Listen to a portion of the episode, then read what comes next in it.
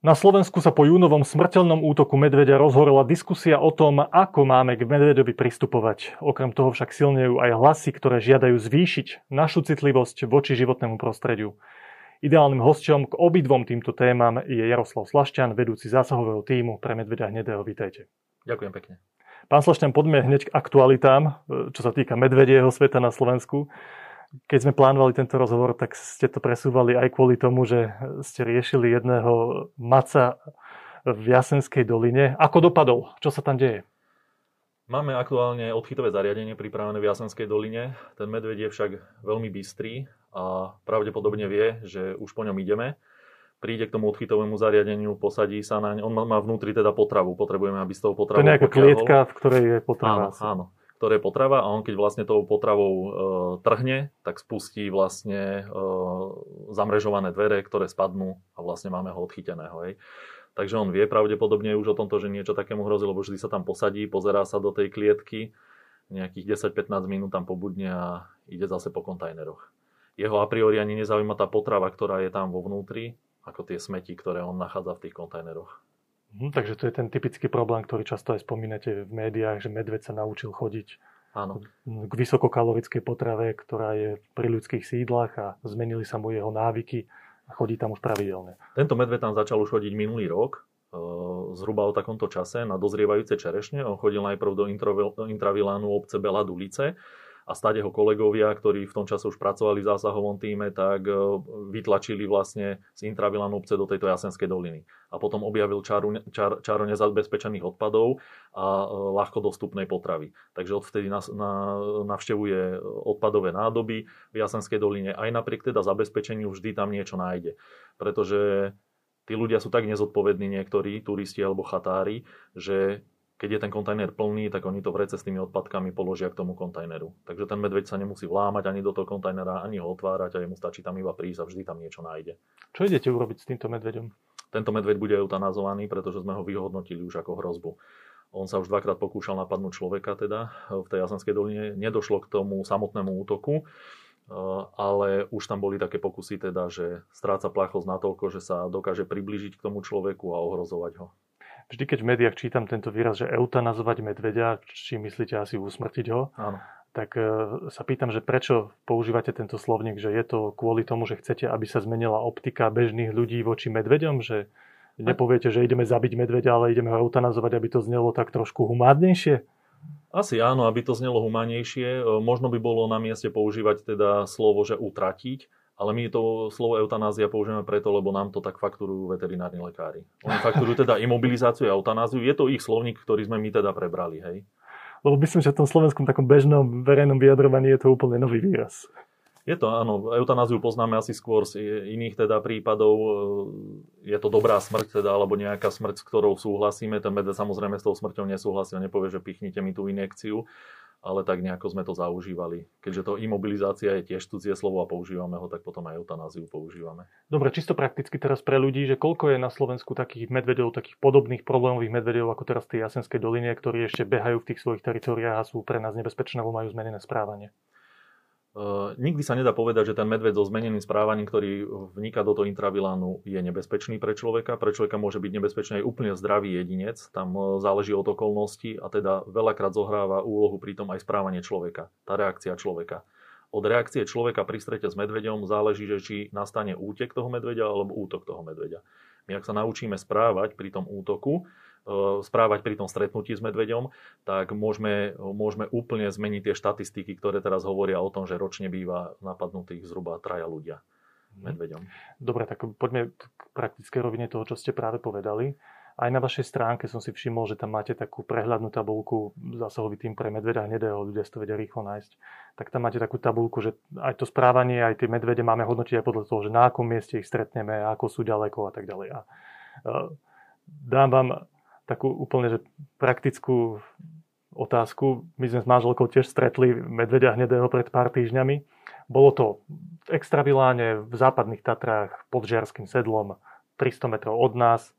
Ten medveď nás necítil, lebo vietor fúkal z jeho strany, neregistroval nás evidentne v tej chvíli.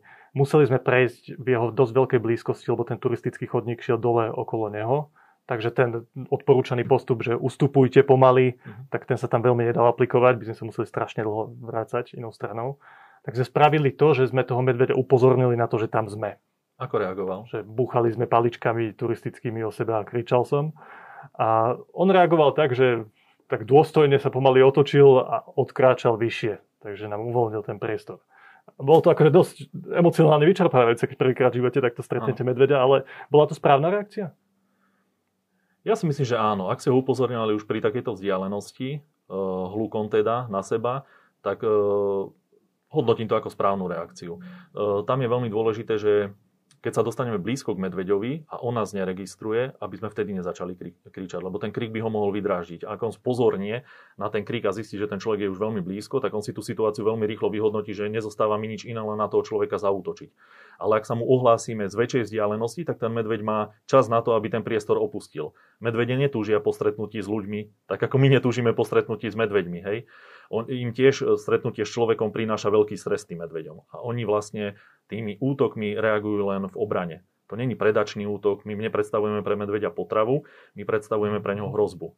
A ide o to, aby sme my toho medveďa presvedčili, keď ho stretneme, že my tou hrozbou pre neho nie sme. Ak to ten medveď pochopí a dostane dostatok času a má priestor na to, aby odišiel, tak sa nestane nič a tak ako hovoríte vy, úplne pohodne, pohodovo odíde ten medveď. Áno, myslím, že tá vaša základná rada aj v takýchto situáciách je, že nerobiť hluk, nesnažiť sa alebo nejakým spôsobom vystrašiť, ale skôr ustúpiť pomaly, bez nejakého behu a tak ďalej a tým ano. pádom správať sa pokojne a odísť. Že to je taká základná reakcia v takých situáciách. Tak. V poriadku, ak ľudia zostresujú, lebo však to nie je bežná situácia stretnúť medveďa, tak e, reagujú iným spôsobom. Začnú bežať, začnú kričať a tak ďalej. A potom, keď už prichádza k tomu samotnému útoku, k nejakému stretu človeka s medveďom, tak e, ja osobne, keď si to tak hodnotím, chodím dosť často po horách, je, že nosím so sebou ten sprej uh-huh. proti medveďom. To je účinná vec. Môžem sa spolahnuť, že keby medveď beží na mňa, tak ja pustím ten sprej, tak mi to naozaj pomôže a zastaví ho to? Áno, zastaví, zastaví ten sprej medveďa.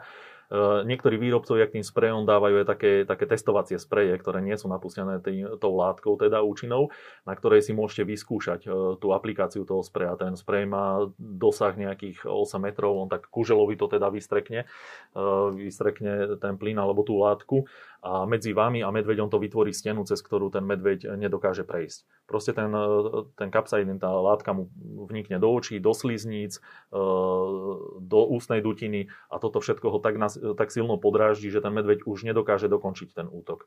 Ten sprej bol, u nás je novinkou teda, ale v Amerike je testovaný už vyše 40 rokov. A zistili teda na štúdiách, že má 98% účinnosť. Teda len 2% z tých útokov, ktoré medveď bol rozhodnutý na človeka vykonať, tak sa skončilo teda tou interakciou, tým fyzickým kontaktom.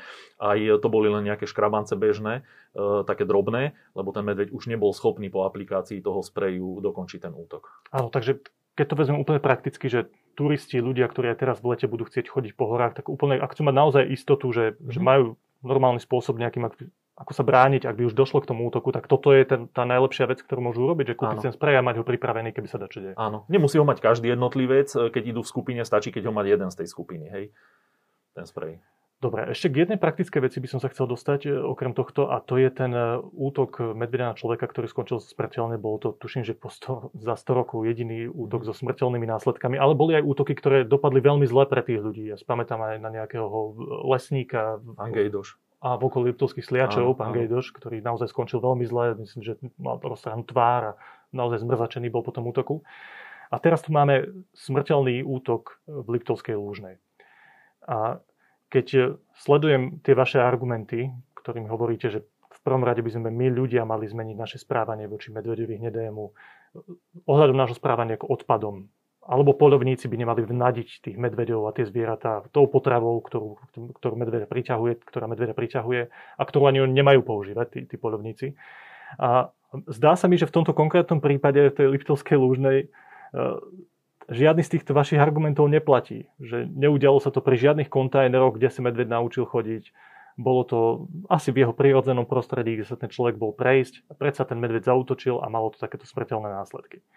No a moja otázka z tohto všetkého vyplýva, že nedáva tento konkrétny prípad, ktorý skončil tak tragicky, naozaj zbrániť do rúk tej skupine ľudí, hlavne polovníkom a lesníkom, ktorí hovoria, že ten medved je už strašne premnožený na Slovensku a preto stúpa aj šanca, že bude viac takýchto útokov medvede vo svojom prírodzenom prostredí proti človeku.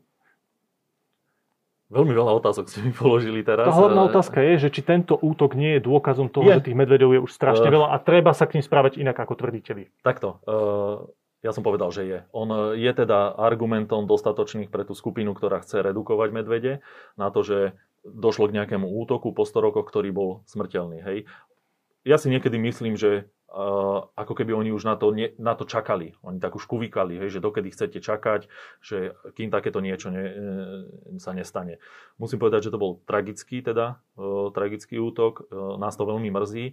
Ale nebol to problémový medveď. To nebol medveď, ktorý chodil na kontajnery. My sme nemali z tej oblasti hlásaného žiadneho problémového medveďa. Tam išlo len o to, že ten človek, ktorý na to tragicky doplatil, tak musel toho medveďa niečím vyprovokovať. Proste ten medveď vyhodnotil toho človeka ako hrozbu a rozhodol sa ho eliminovať. Hej. Taký, taký bežný útok spočíva v tom, že ten medveď vás zrazí telom k zemi, alebo vás udre labou, alebo vás uhryzne. Ale hneď odchádza ten medveď. Ak ten človek ešte kričí, alebo že sa pokúša vstať, tak ten medveď sa môže vrátiť a opakovať ten útok. Takže e, možno došlo k takémuto niečomu tam, aj keď to je všetko iba vecou nejakej, nejakých dohadov pretože my sme na vyšetrovanie neboli pozvaní, žiadny očitý svedok tam nebol, pán, ktorého medved napadol, tak to neprežil, teda nemôže opísať, že čo sa tam stalo. A pre nás tento, tento celý prípad je zahalený takým rúškom tajomstva. Je tam strašne veľa otáznikov. Ako sa správal ten človek pred útokom, ako sa správal medveď, či to bola medvedica, nepoznáme pohlavie, nepoznáme vek toho medveďa, Proste nevieme o tom absolútne nič, len vieme, že sa to skončilo takto tragicky. Vy o tom neviete nič preto, lebo vás tam neprizvali. Áno, neprizvali. To je ako možné? To je normálne zákonná to... možnosť, že vás tam neprizvú. Nemáte vy oprávnenie byť pri takýchto situáciách? Či to je na nejakej také dobrovoľnej dohode tých orgánov, ktoré to celé riešia, či tam budete aj vy alebo nebudete? My keď šetríme škody spôsobené medveďom, tak vždy sa prizýva teda e, orgán ochrany prírody, mm, to sú okresné úrady, odbory starostlivosti o životné prostredie a prizývajú si teda aj organizáciu ochrany prírody, čo je štátna ochrana prírody. Takže keď vám medveď e, zbúra úl, alebo zabije na salaši ovcu, tak sa prizýva zamestnanec štátnej ochrany prírody, aby teda vyhodnotil, že či to skutočne bol útok medveďa, e, či ten medveď spôsobil tieto škody a spísal nejaký záznam. Pri banálnych veciach častokrát, hej. A teraz tu máme umrtie človeka, ktoré 100 rokov tu nebolo a tam nie sme pozvaní my na vyšetrovanie. Teda nevideli sme absolútne nič. My sme nevideli fotografie z miesta činu, my sme, ne, my sme sa nemohli zúčastniť pitvy. Ako si to vysvetľujete? Prečo to tak je? Že vás tam neprizvali. Neviem si to vysvetliť. Lebo ja to čítam tak, že tam je nedôvera voči ochranárom. Že tá komunita ľudí, asi všetci, všetky tie orgány kompetentné, ktoré to celé riešili, si povedali, už len ochranári nám tu chýbajú. Tí, ktorí obhajujú tých medvedov, ktoré sú extrémne premnožené a už to došlo až k takýmto následkom, ako je smrť človeka. A je tam veľká nedôvera voči tomu, že či tí ochranári, či ide viac o tie zvieratá alebo o človeka, ktorý prišiel o život. Nie je toto ten dôvod? Viete, ale my tým, že by sme sa zúčastnili toho vyšetrovania, tak my by sme, my ho nemáme v úmysle manipulovať to vyšetrovanie ale bolo by korektné z ich strany, aby nás tam privolali, aby sme tam boli všetky tie strany a zhodli sa na tom, áno, bol to útok medveďa, takto sa udial a spravili nejakú rekonštrukciu toho útoku. Veď predsa bez toho, aby sme my e, videli to konkrétne miesto a toho človeka, tak nedokážeme k tej rekonštrukcii pristúpiť. Na druhej strane, keď robíme rekonštrukcie útokov človeka na ľudí, tak vždy nám z toho vyjde, že ten človek niekde spravil chybu a my to už potom vieme pomenovať. V tomto prípade nikdy už nebude jasné a nikdy nikto nezistí, že kde sa stala tá chyba. Že čo spravil ten človek zle, aby ten medveď reagoval tak, ako reagoval. Lebo už som, už som teda povedal, že ten človek nie je e, na jedálnom lístku medveďa. Ten človek nepredstavuje pre neho potravu, takže tam nebo, nedošlo k predačnému útoku. Keby došlo, tak ten medveď e, telo tej obete začne požierať. Ale to nebolo teda e, zistené, hej, podľa mojich informácií, teda, že by k takémuto niečomu tam došlo. Dá sa na to pozerať na tú situáciu, ktorú sme teraz opisovali aj tak úplne pragmaticky, že medved si predsa bol vo svojom vlastnom prírodzenom prostredí, tam v tej e, doline Bansku od Liptovskej Lúžnej. E, prechádzal tam s mladými možno, nejakým spôsobom ho ten človek, ktorý tady prechádzal, vystrašil, on zautočil a ten človek zomrel keď sa na to pozrieme takto pragmaticky, nechcem, aby to znelo cynicky, ale nie je to vo vašom ponímaní trošku tak, že nejaké útoky medveďov na človeka vždy budú, keď vzniknú takéto situácie, že medvede vo svojom prírodzenom prostredí a prečíta toho človeka ako hrozbu? Ako nedá sa to vylúčiť? Samozrejme, tam možno ísť kľudne o medvedicu s, mláďatami. Ak sa ten človek dostal medzi ňu, alebo ona vyhodnotila teda, že je hrozbou pre tie mláďata, tak mohla zautočiť. E, v zahraničí, v národných parkoch, keď sa udeje prípad teda usmrtenia nejakou šelmou človeka v národnom parku, tak sa to nevyšetruje vôbec lebo je to životný priestor tých šeliem, oni sa tam že s tým to musíme počítať. Že s tým treba hovorí. počítať, áno. Pretože my, aj keď na našej stránke webovej zásahového týmu máme nejaké bezpečnostné rady, že ako sa má človek správať e, na území s výskytom medveďov alebo pri stretnutí s medveďom, tak nikdy si neodvážime sa povedať, že toto je 100% a že ak toto dodržíte, tak vám žiadny útok nehrozí alebo žiadne nebezpečenstvo. Pretože veľmi dôležitá vec e, je, ktorú treba povedať, že medvede majú tiež svoje povahy. E, ktoré aj jedia, ale aj e, ale určitú časť tých ich povah e, vlastne zohráva aj stretnutia s človekom, nejaká taká životná skúsenosť s človekom. To o čom hovoríte? Aké povahy medvedie poznáte vy osobne? No, niektoré medvede sú agresívnejšie, niektoré sú flegmatici, niektorí sú cholerické povahy a vôbec nezáleží na veku ani na pohlaví toho medveďa. Ale každé, keď si kúpite psa, tak niekto vám povie, že e, pozrie sa na rodokmeň a povie, že má dobrú povahu ten pes. Hej? Takisto aj medvede. Každé zviera, každý živočích má svoju nejakú povahu. A tie medvede tiež. Poznám e, medveďov, samcov, ktoré majú cez 200 kg a sú bojazlivé. A poznám e, medvede, ktoré chodia ku kontajnerom, majú 50 kg a sú schopné na vás zautočiť. Uh-huh. Ale ten konkrétny medveď, ktorý útočil v Liptovskej Lužnej, tak jeho identitu ani povahu v tejto chvíli nepoznáme. Tu nepoznáme, ani nebudeme poznať. Áno. Druhá možnosť, okrem toho, že flegmaticky si povieme, že OK, bol to Národný park Nízke Tatry, v nejakom horizonte štatisticky proste musí prísť aj k tragickému stretu medveďa a človeka. A druhý pohľad na to je, že je ten polovnícky argument. My si teraz aj na tejto situácii z Liptovskej Lužnej ukážeme tie mhm. jednotlivé argumenty v celej tej diskusie. A ten polemický argument spočíva v tom, že na Slovensku je medveď, e, čísla počtu medveďov sú extrémne vysoké. Myslím, že existuje aj nejaká štúdia Univerzity vo zvolenie, Technické univerzity mm-hmm. vo zvolenie, ktorá hovorí o 1200 dačo. 56. 1256 medveďov, to je do roku 2015, 16? 14. 14. A tento počet podľa nich narastá každý rok o 30%, že ten prírastok je 30% tohto čísla. A a toto číslo podľa nich je extrémne vysoké aj vzhľadom na posledných 100 rokov. Na Slovensku je to najvyššie číslo, aké sme tu kedy mali, odkedy sa asi robia tieto merania nejaké, alebo ako sa to odhaduje. A tým pádom aj štatisticky stúpa šanca, že k takýmto stretom aj smrteľným bude dochádzať. To, to znie logicky. Že mali by sme to nejakým spôsobom regulovať. Odstreliť nejaké percento, nejaké množstvo tých medvedov každý rok, aby to ich množstvo na území Slovenska bolo také, že to spolužitie človeka a medveďa, bez ohľadu na to, či idem na túru alebo po dedine sa prejsť, tak je to také priateľné. Niekde medzi medvede fungujú, žijú si a my tiež môžeme ísť do tých lesov a to riziko je nižšie ako v súčasnosti. Čo hovoríte na tento argument? No ja hovorím na toto, že uh, ako vy, alebo tí polovníci, ktorí chcú regulovať toho medveďa, tak povedia, že v tom čísle, ktoré chcú oni zregulovať, v tom čísle vylúčia z tej populácie práve tie medvede, ktoré môžu byť problémové alebo ktoré môžu byť pre človeka. Potenciálne môžu byť všetky, nie? Potenciálne môžu byť všetky, presne. A potenciálne nemusí byť žiadny, keď sa na to tak pozrieme, hej? Takže ja to uvediem na príklade. Predstavte si obec, kde je 1200 obyvateľov a stane sa tam nejaký zločin.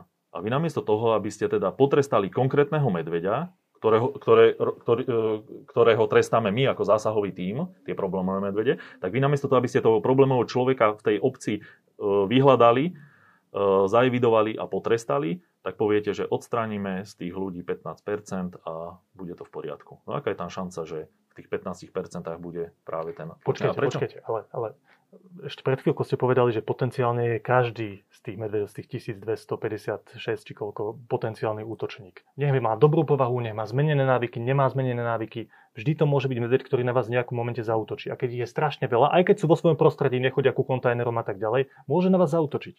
Tak znížime tú populáciu tak, aby to bolo to riziko toho stretu aj v jeho prirodzenom prostredí bude nižšie. Tu logike tejto, tohto argumentu rozumiete? Rozumiem, rozumiem tomu, hej. Ale Rozumiem tomu a na druhej strane nemyslím si, že by to bolo správne, pretože eh, aj zahraničné štúdie uvádzajú, že v, v krajinách, kde sa medveď loví, tak nie je nižší počet útokov ako v krajinách, kde sa medveď neloví. Hej. To isté hovoria aj naše štatistiky, ktoré máme, že v rokoch, keď sa medveď lovil, tak takisto boli útoky na človeka, ako v posledných dvoch rokoch, keď sa medveď neloví. Takže tam to vôbec netreba Všeobecné dávať... znižovanie tej populácie nepomáha k znižovaniu počtu nie, útokov. Nie, nie. Nie. A polovníci na tento váš argument hovoria, že táto štúdia, z ktorej vyčerpáte, že nie je správna, tuším, ak sa nemýlim. Áno. Tak oni tú štúdiu e, neakceptujú, hoci to je štúdia medzinárodných vedcov, ktoré sú, ktorí sú akceptovateľní v tej vedeckej komunite. Takže podľa vás o mnoho efektívnejším riešením je zamerať sa na tie problémové jedince, ktoré máme zdokumentované, ktoré ľudia nahlásia, že toto bol pokus o útok, bolo to v intraviláne, správal sa zvláštne ten medveď, zmapovať ich a voči týmto problémovým jedincom postupovať. Áno. To je vaša odpoveď. Áno. Ale my si musíme uvedomiť, že e, my musíme e, hľadať dôsledky, prečo je ten medveď problémový. Lebo ten medveď sa ako problémový nenarodí. Ten medveď sa problémovým stane počas života a ten medveď sa stane tým problémovým preto, lebo my ho spravíme problémovým. Teraz myslíte ten váš e, častý argument, ktorý opakujete všade, kam prídete, o tom, že ako sa správame k odpadom? Áno. Vo všeobecnosti to je o našej zodpovednosti a o našej úcte. O našej úcte k prírode, o našej úcte k jedlu, o našej úcte k živým tvorom. My, ak sa nenaučíme zodpovednosti, tak to nikdy nebude fungovať. E, ľudia mi povedia, že prečo si mám zabezpečiť e, kontajner, hej, alebo prečo si mám zabezpečiť stádo oviec investovať viac, zdať sa svojho komfortu na to, aby som si zabezpečil? Áno, Prečo áno, by som to mal robiť? Ale veľakrát sú to lacné riešenia. Oni, oni hneď v tom vidia e, tisíce a desať tisíce eur to zabezpečenie. To niekedy je o eurových záležitostiach. E, kontajnery veľkokapacitné v Jasenskej doline sú zabezpečené karikami. Tá karika možno stojí 2 euro. A je tam problém vyriešený. Hej? E, ale tí ľudia ako keby ako keby boli lahostajní voči tomu a neuvedomujú si to, že ak si ja svoj majetok nezabezpečím, tak potom nemôžem žiadať ani kompenzáciu nejakú a potom sa nemôžem ani čudovať, že ten medveď tam bude chodiť.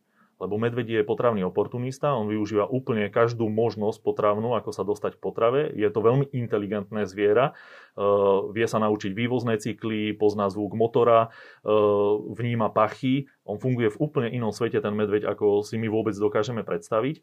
A jedinou cestou je teda neponúkať medveďom potravu. Absolútne žiadnu. No dobre, a keď počúvam tieto vaše argumenty, však ja som si ich prečítal v mnohých vašich rozhovoroch, tak hovoríte o tom, že máme teda zabezpečovať si ten odpad.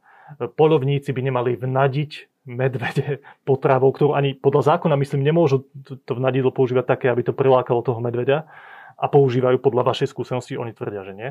Bol tam ešte ďalší argument o tom, že napríklad kukurica by sa nemala pestovať v tom nejakom vnútornom teritóriu toho medveďa. A to, to je presne tá otázka, ktorú e, vám kladú asi, asi aj tí polovníci, že do akej miery má človek ustupovať tej prírode a tomu medveďovi. Prečo, keď ja chcem pestovať kukuricu, aj tam by nemal ustúpiť ten medveď, ktorý mi tam začne chodiť na kukuricu? A prečo by som mal ja ustúpiť ako človek? To je už až taká filozofická otázka, mm. že kde dáme tie hranice, pokiaľ ustúpime my a pokiaľ má ustúpiť to zviera. Aká je mhm. vaša odpoveď na toto? Že my sa musíme naučiť správať vlastne e, s rešpektom k tej prírode, aj k tým zvieratám. Viete, tá, tá kukurica sa častokrát e, pestuje ako, nie ako polnospodárska plodina, ale ako biopalivo. Hej, takže možno tam, by bolo, možno tam by bola otázka zníženia dotácie, lebo tí polnospodári potom majú dotácie nejaké na pestovanie tej kukurice. Ďalšia vec je tie vnadiska. Zákon o polovníctve hovorí, že polovníci môžu vnadiť alebo krmiť v čase núdze.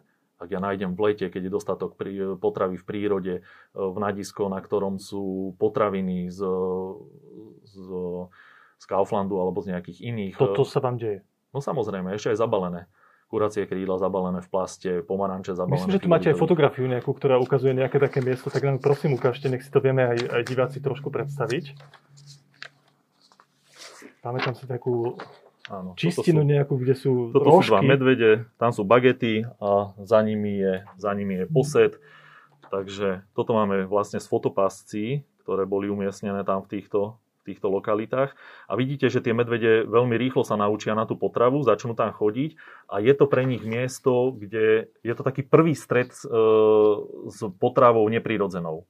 Potravou ľudí, ktoré, ktoré, ktorí e, tam doniesli do, do voľnej prírody, do toho územia, kde ten medveď žije tú potravu. A ten medveď tam e, vníma aj tie pachy, ktoré ten človek tam doniesol. Sú to pachy civilizácie, výfukových plynov, e, je to pach človeka a tento pach si potom medveď spája s tou ľahko dostupnou potravou a preto on potom schádza do intravilánov obcí, kde tú potravu hľadá. Prírodzený e, inštinkt medveďa hovorí o tom, že človek je pre neho nebezpečenstvo. Pre každé divožijúce zviera človek predstavuje nebezpečenstvo. Ale pre medveďa, ak si človeka spojí s potravou, tak už človeka nevníma ako nebezpečenstvo, ale ako ľahko dostupnú potravu. Na tejto fotografii myslím, že tam v pozadí vidieť aký polovnícky posed. Posed, áno, polovnícky Áno. posed. To znamená, že tieto rožky, ktoré sú tam na zemi pred tými medveďmi, tam priniesli poľovníci? No samozrejme. Aj keď oni hovoria, že oni to tam nenosia, alebo častokrát zvalujú to aj na nás, že to tam zákerne my nosíme, ale my nemáme teda dôvod, aby sme medveďom ponúkali Prečo tam potravu. priniesli polovníci tie rožky?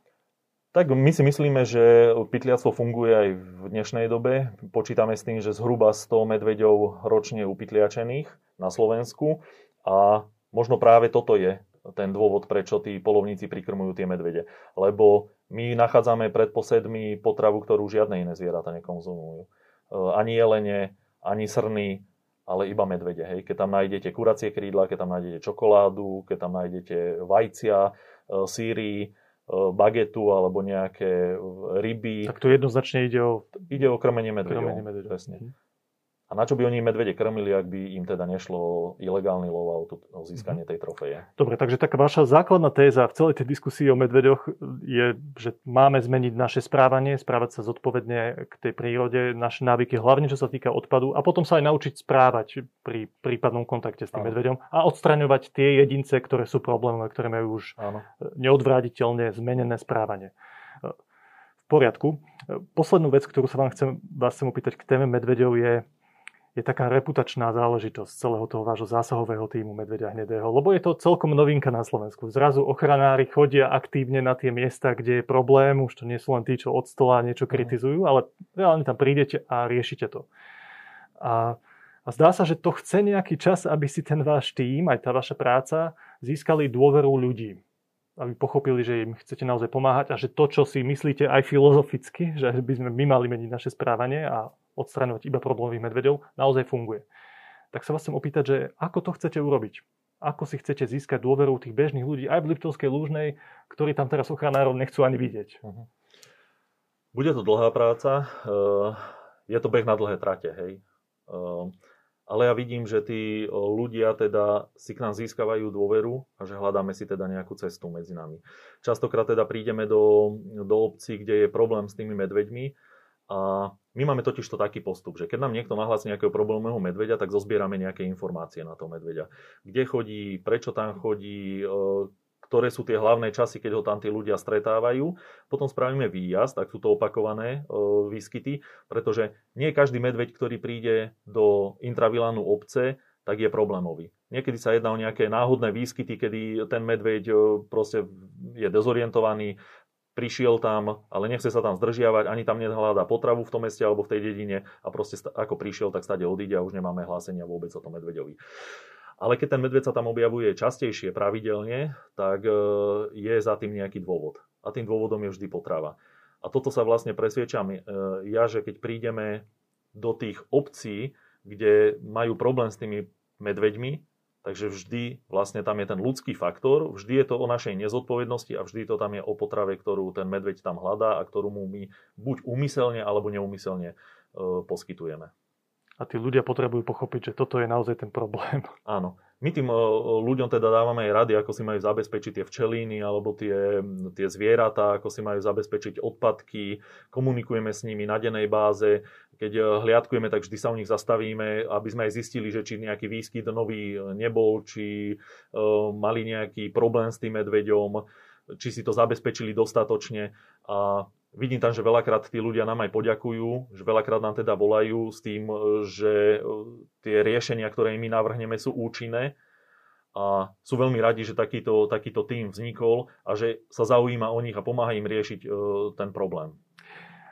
Dobre, prejdeme trošku ďalej teraz e, k vašej osobe, lebo vaše spojenie s medveďom je len otázka tých posledných dvoch rokov, tak v médiách ste človek, ktorý je spojený s tým zásahovým tímom, ale vy ste toho v živote už spravili veľmi, veľmi veľa iného, však prírode sa venujete stále, ale fotografujete, mali ste niekoľko výstav, stojíte za niekoľkými publikáciami, aj ste napísali nejaké veci, píšete články. Tak sa vás chcem opýtať, že ako ste sa vy osobne dostali k medveďovi? Lebo to je teraz veľká časť vášho života, aj verejnosť vás vníma ako človeka, ktorý rieši medvede. Áno. No ja momentálne žijem 100% medveďmi, takže každý, každý môj čas, či už voľný alebo pracovný, tak uh, vyplňajú medvede. Ale k tomu medveďovi som sa dostal cez prírodu a cez lásku k prírode. Ja som vyrastal teda v Kremnici, starých rodičov som mal na Ihrači, to je taká malá podhorská krásna obec a tam som trávil prázdniny a všetky víkendy.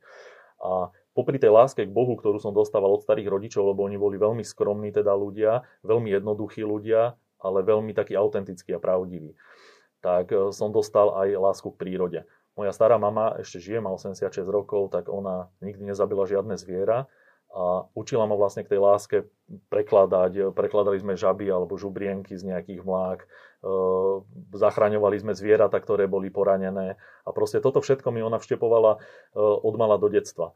A práve toto je ten recept, e, ktorý by sme my mali ďalej dávať svojim deťom. Učiť ich e, k rešpektu k tej prírode, ale aj k tej úcte. E, pretože to čo, to, čo rodič dá svojmu dieťaťu, tomu nedá žiadny učiteľ. Ako ste sa však konkrétne dostali k medveďovi? Môj starý otec robil u lesov a on teda mal tých stretov s medveďom niekoľko a ja už ako chlapec som strašne tak dychtivo počúval tie jeho príhody a tie jeho stretnutia a strašne som túžil teda venovať sa medveďom. Čo som sa ich začal nejaké, začal som študovať nejaké veci, začal som tie medvede vyhľadávať v, v prírode, fotografovať som ich začal, začal som skúmať tú ich etológiu, to ich správanie, ako sa správajú pri strete, ako sa správa ten medveď, keď ma zaregistruje a všetky tieto veci ma zaujímali.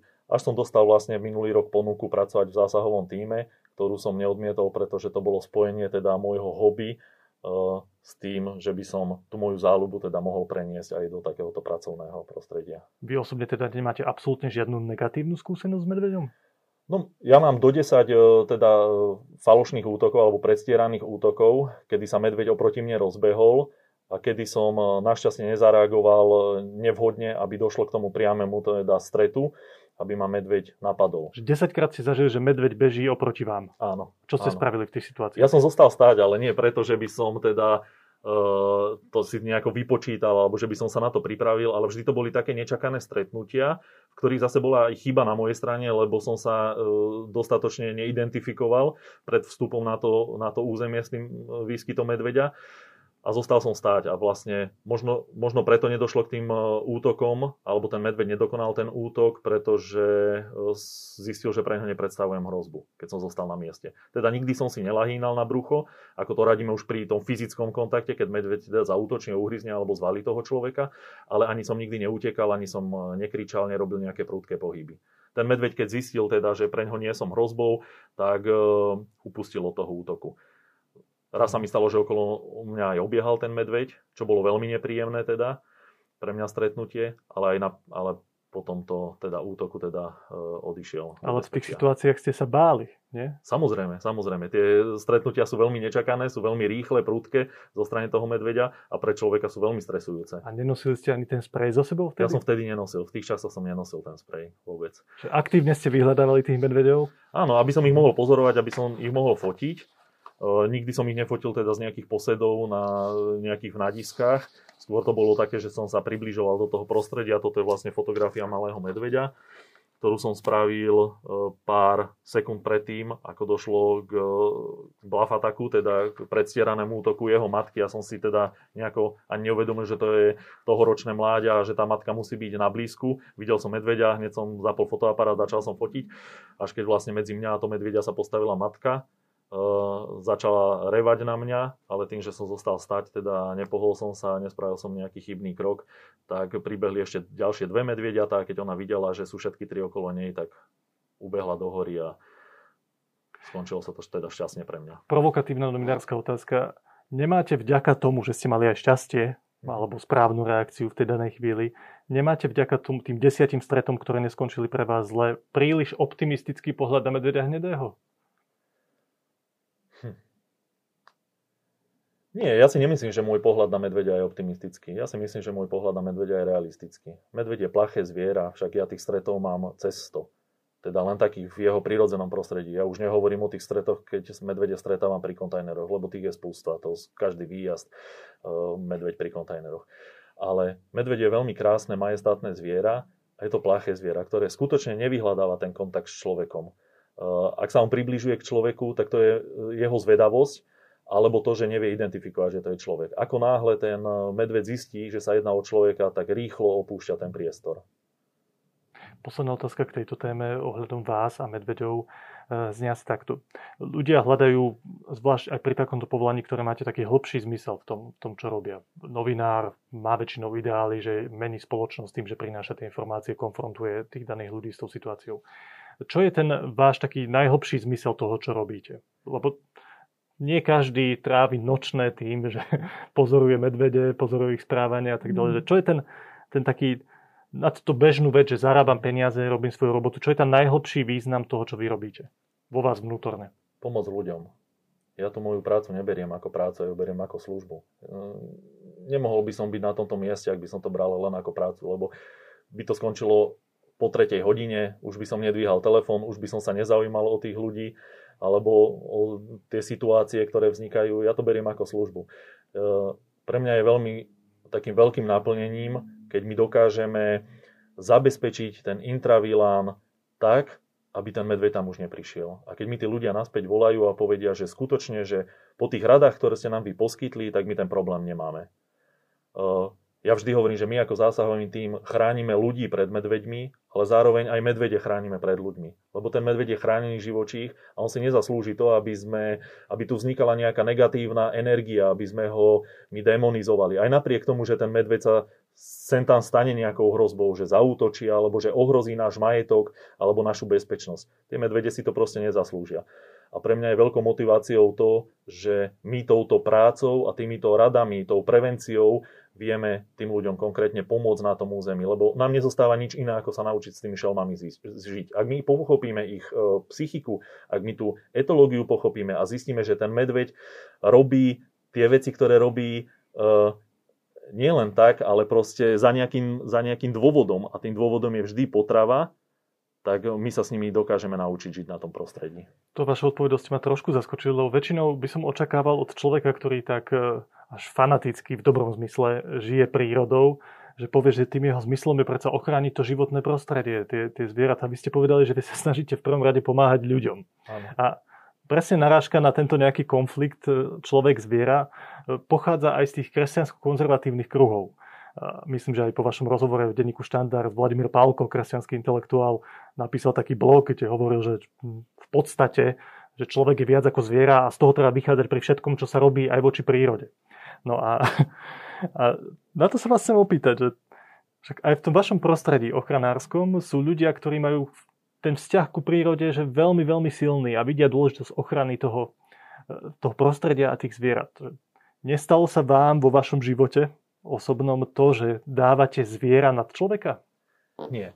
Ja určite nie, ja si uvedomujem teda e, dôležitosť človeka a jeho miesto e, na tejto planéte, ale ja musím povedať, že ani nepoznám niekoho, teda osobne nepoznám nikoho, ktorý by povedal, že pre neho je zviera cenejšie ako človek. Že pre neho život zvieraťa je cenejší ako život človeka.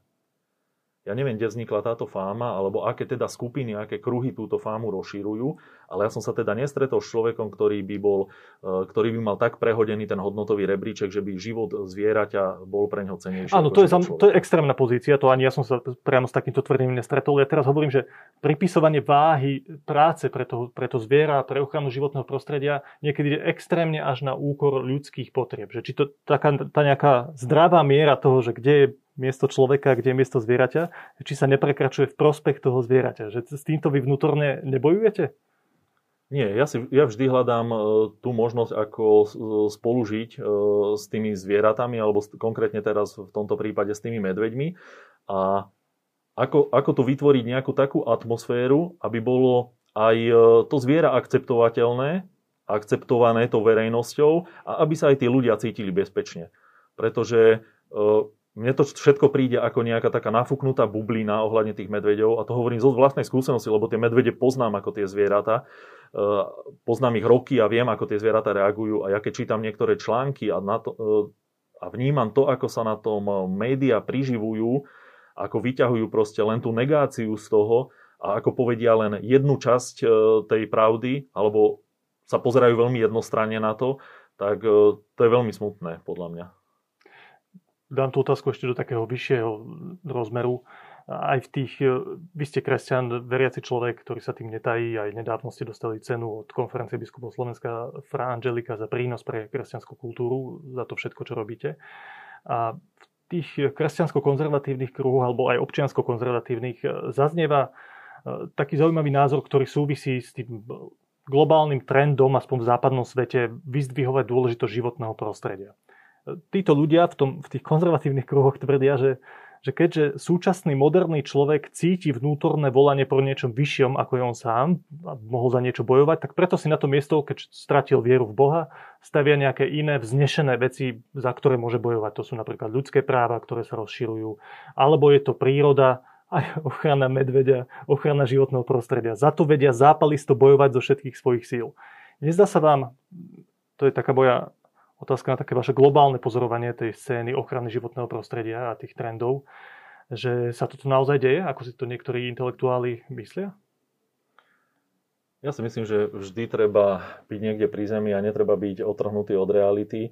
Samozrejme, že možno sú určité kruhy, ktoré povýšili vlastne alebo sa snažia teda povýšiť tú ochranu prírody a e, namiesto toho Boha si ju nahradiť teda e, tým svojim vierovýznaním alebo náboženstvom.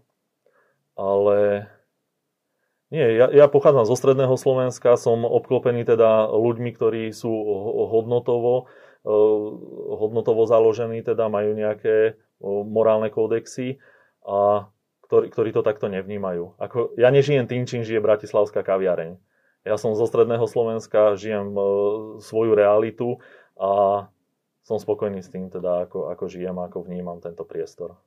Tým viac sme radi, že ste zavítali aj ku nám do Bratislavskej kaviarne. A úplne na záver sa vás chcem opýtať ešte úplne tak prakticky. Ľudia teraz na dovolenkách budú chodiť po tých kopcoch, mnohí z nich upredností na dovolenku na Slovensku pred zahraničím aj z dôvodu šírenia koronavírusu, jeho nových variantov.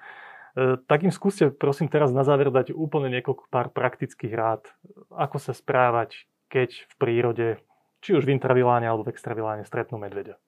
Tak v prvom rade treba chodiť po turistických chodníkoch, e, netreba chodiť mimo turistických chodníkov, treba si vyberať čas na turistiku, to znamená, že medveď je zviera s nočnou aktivitou, netreba chodiť teda v skorých ranných hodinách ani v neskorých večerných. A keď toho medveďa už stretnú na tom turistickom chodníku, tak netreba sa približovať, netreba robiť prudké pohyby, netreba kričať na neho. Veľakrát ľudia chcú peknú fotku a približia sa k medvedi potom na nejakú riskantnú vzdialenosť. Hej. Takže oželieť tú peknú fotku, ktorú by sme potom mohli zavesiť na Facebook alebo na sociálne siete a dať tomu medveďovi priestor a čas, aby dokázal opustiť to územie. Pretože vo všeobecnosti platí, že čím sme bližšie k medveďovi, tak tým je väčšia pravdepodobnosť, že k tomu útoku môže dôjsť. Pán Slašťan, nemusíme sa báť chodiť po našich horách, že? Určite nie. Medveďov sa báť netreba. Ďakujem veľmi pekne, že ste si našli čas. To bol Jaroslav Slašťan, vedúci zásahového týmu pre medvedia hnedého. A nielen to, publicista, fotograf. Ďakujem pekne, držte sa. Ďakujem pekne, Eva.